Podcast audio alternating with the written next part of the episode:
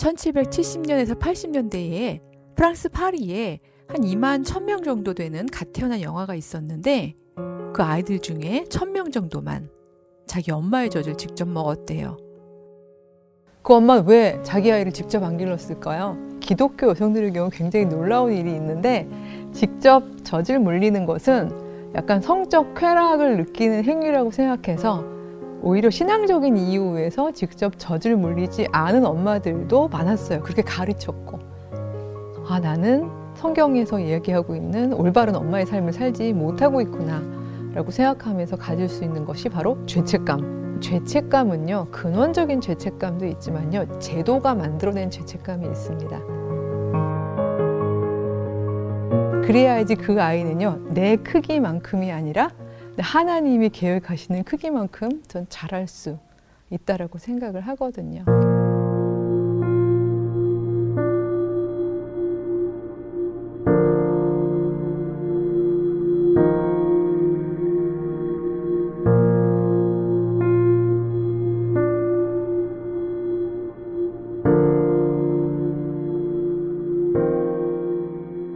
그러니까 전적으로 그 아이를 키우는 엄마가 성경적인가? 그래야만 성경적인 엄마인가? 그러니까 이 질문은요, 현대인이면서 여성이면서 나로서 전문가 교육을 받아봤으면서도 경건한 그리스도인 여성일 경우에 가질 수밖에 없는 그런 질문이라고 생각합니다. 하나님이 기뻐하시는 여성, 이런 책에 보면은요, 아예 이렇게 나와 있어요. 당신은 직업을 가질 수도 있다. 그러나 하나님이 더 기뻐하시는 것은 당신의 우선순위는 가정에 있다. 따라서 당신의 직업이 아무리 바쁠지라도 당신은 언제나 뭐 남편보다 일찍 퇴근해 있어야 되고 아이들한테 짜증내면 안 되고 막 이런 그 소위 말해서 요즘에 직장 생활을 하는 엄마들이 들으면 실천 불가능한 이야기들을 이제 많이 이야기를 합니다. 그런 얘기를 당연히 들으면요. 많은 그 상태의 엄마들은 아, 나는 성경에서 이야기하고 있는 올바른 엄마의 삶을 살지 못하고 있구나 라고 생각하면서 가질 수 있는 것이 바로 죄책감이 될 텐데 죄책감은요, 근원적인 죄책감도 있지만요, 제도가 만들어낸 죄책감이 있습니다. 예를 들면 일부 일처 제도가 하나의 제도인 곳에서는요, 나의 배우자 말고 다른 사람에 대한 감정은 죄책감이 될 수 있는 것처럼 아이가 전적으로 엄마 몫이다. 엄마가 아이를 키우는 것이 그것이 옳다라고 생각하는 것이 하나의 문화적인 제도적 당연인 공간에서는요, 그렇게 못하는 엄마들이 당연히 죄책감을 가질 수밖에 없습니다. 근데 문화사회학에서 굉장히 그 공부할 때 제일 처음에 배우는 대전제가 있어요. 사회에는 원래 그런 건 없다. 자연이란 말이 스스로 그러함이잖아요. 그러니까 자연은 스스로 그러해요. 하나님이 만들어주신 창조 질서예요. 그러니까 그 질서는 뭐 옛날이든 지금이든 그다음에 서양이든 동양이든 항상 같아요. 하지만 사회는 다르죠. 사회는 사람이 만든 거기 때문에 그 사회는 시기나 장소나 아니면 어떤 사람들이 만들었냐에 따라서 다른 삶의 방식이 있잖아요. 근데 이 전업주부라는 사람들이 만들어진 사회는 그러니까 현대사회란 말이죠. 그러니까 소위 생산 영역하고 아기들을 기르는 영역이 양분된 사회. 그래서 하나밖에 못하는 사회. 전통사회의 엄마들은요, 둘 다 할 수 있었어요. 아기 포대기에 업고 밥도 하시고 밭도 매시고. 물론 엄마는 아기를 많이 볼 수 있었겠지만 많은 경우에 그야말로 아이들은 뛰어놀다가 옆집으로 가면 숟가락만 얹어서 밥을 먹여줄 수도 있는 거고요. 그 공동체가 탄탄하던 당시에는요, 아이는 전적으로 엄마만의 몫은 아니었던 거죠. 실제로 1770년에서 80년대에 가장 현대화된 프랑스 파리에서 연구했던 한 연구 결과를 보면요. 프랑스 파리에 한 2만 1000명 정도 되는 갓 태어난 영아가 있었는데 그중 몇 명이나 자기 엄마의 젖을 먹고 자랐을까요? 그 아이들 중에 1000명 정도만 자기 엄마의 젖을 직접 먹었대요. 그게 문화적으로 너무 당연한 일이었다는 거죠. 이 1000명의 아이들은 젖 유모에게로 보내지거나 혹은 그 젖 유모가 집으로 오거나 그 엄마는 왜 자기 아이를 직접 안 길렀을까요? 귀족 여성들의 경우에는요, 그것이 가치로 인정이 되지 않았기 때문이에요. 기독교 여성들의 경우 굉장히 놀라운 일이 있는데, 직접 젖을 물리는 것은 약간 성적 쾌락을 느끼는 행위라고 생각해서 오히려 신앙적인 이유에서 직접 젖을 물리지 않은 엄마들도 많았어요. 그렇게 가르쳤고. 실제로 지금도요, 프랑스의 경우에는요, 많은 경우에 그 제도가 엄마가 전적으로 아이를 키우면서 일을 놓아야 한다는 것이 하나의 제도적인 당연이 아니기 때문에 거기서 엄마들이 그 문제로 고민을 안 해요. 이 질문이 제일 많이 나오는 곳이 미국하고 한국이에요. 특히 미국과 한국의 신실한 크리스찬들의 경우에는 이게 제도가 이거를 뒷받침하고 있기 때문에 더 고민을 하는 거죠.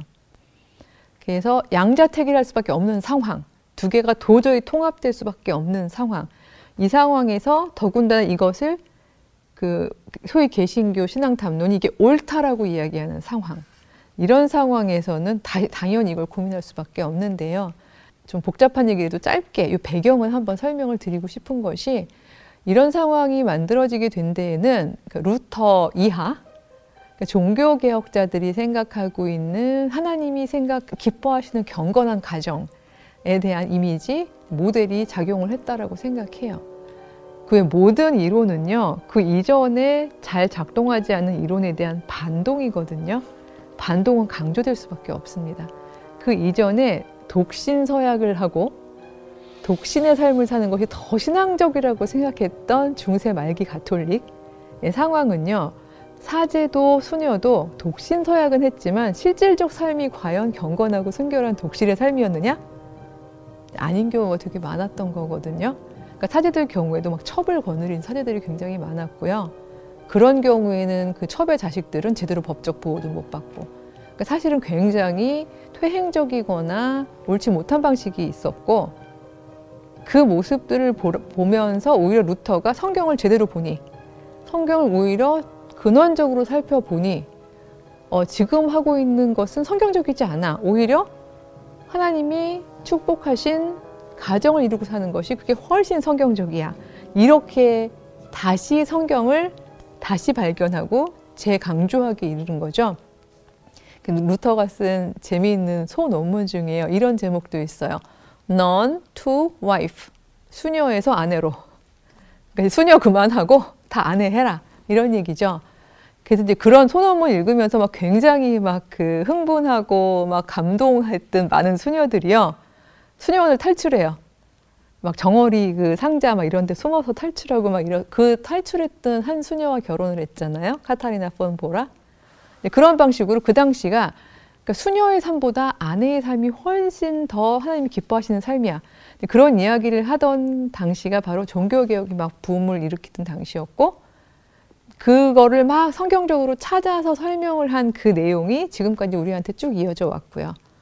그리고 그게 전업주부가 가능했던 현대사회에서 안착을 하다 보니, 개신교 여성 그리스도인이라면 너무 당연히 아, 우리는 전업으로 집에서 전적으로 애를 키우는 게 옳아. 그게 성경적이야. 이렇게 이야기할 수밖에 없는 상황이 된 거죠. 근데 마치 경건한 독신으로 하나님의 그리스도의 정말 아름다운 신부로 사는 게 좋아라고 얘기했던 초대교회 이상이 중세 말기쯤 오면은 잘못된 어떤 퇴행적인 상황을 많이 만들어낸 것처럼, 바로 이 아름다운 전업주부의 이상이 만약 21세기의 상황과 맞지 않는다면, 그리고 오히려 많은 하나님의 자녀이기도 한 재능 많은 엄마들이 양자택일을 하면서 정말 그야말로 아프거나 미치거나 나의 존재를 계속 포기해야 되는 상황이 된다면, 저는 우리가 또다시 그 종교개혁의 모토죠, 에드 폰트스, 르네상스에서도 했던 말인데, 다시 처음으로, 근원으로, 다시 성경 본문으로 돌아가 볼 필요가 저는 있다고 생각을 합니다.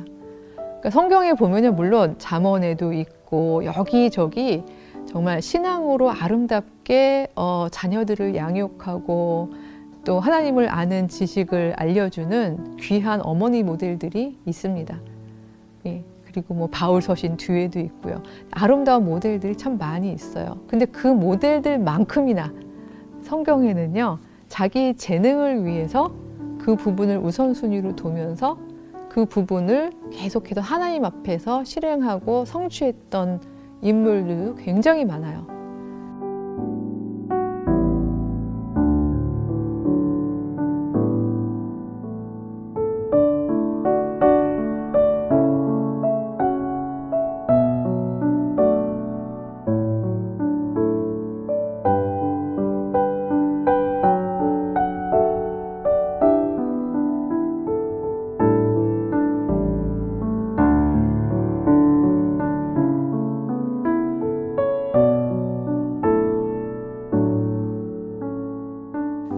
우리가 흔히 얘기하듯이 마르다와 마리아 에피소드에 대한 이야기 하잖아요.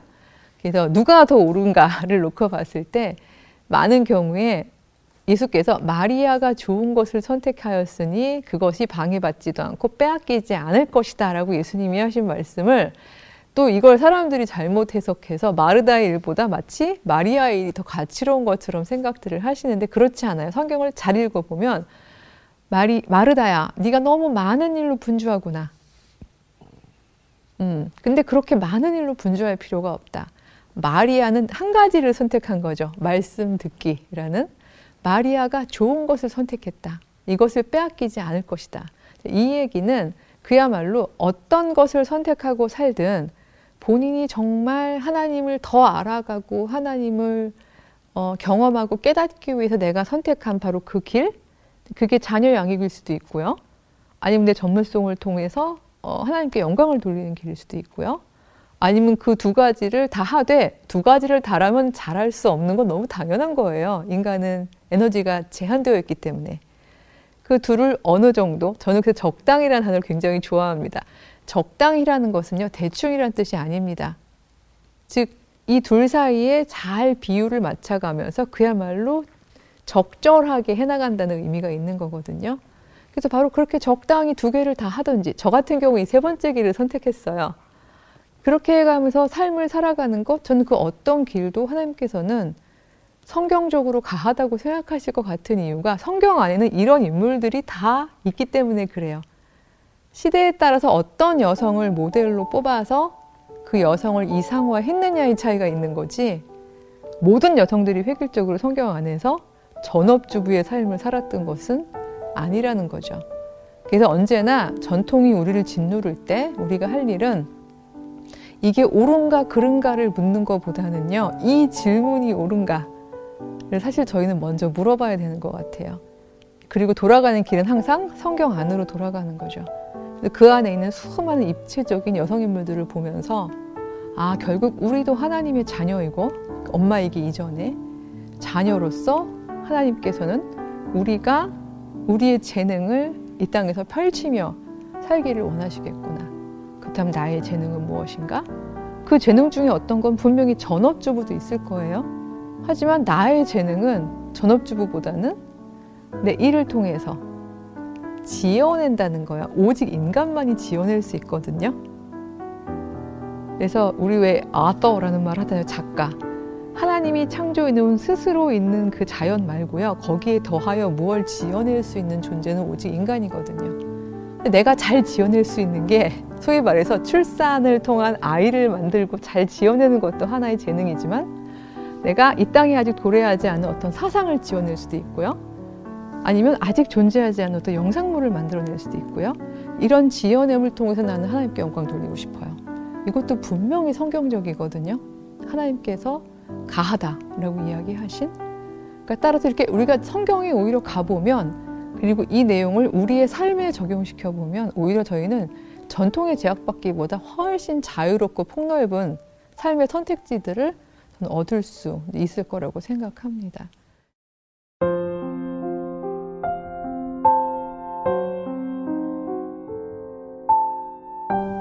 요즘에 제가 이제 21세기형 엄마들을 제가 전문 엄마라고 부릅니다.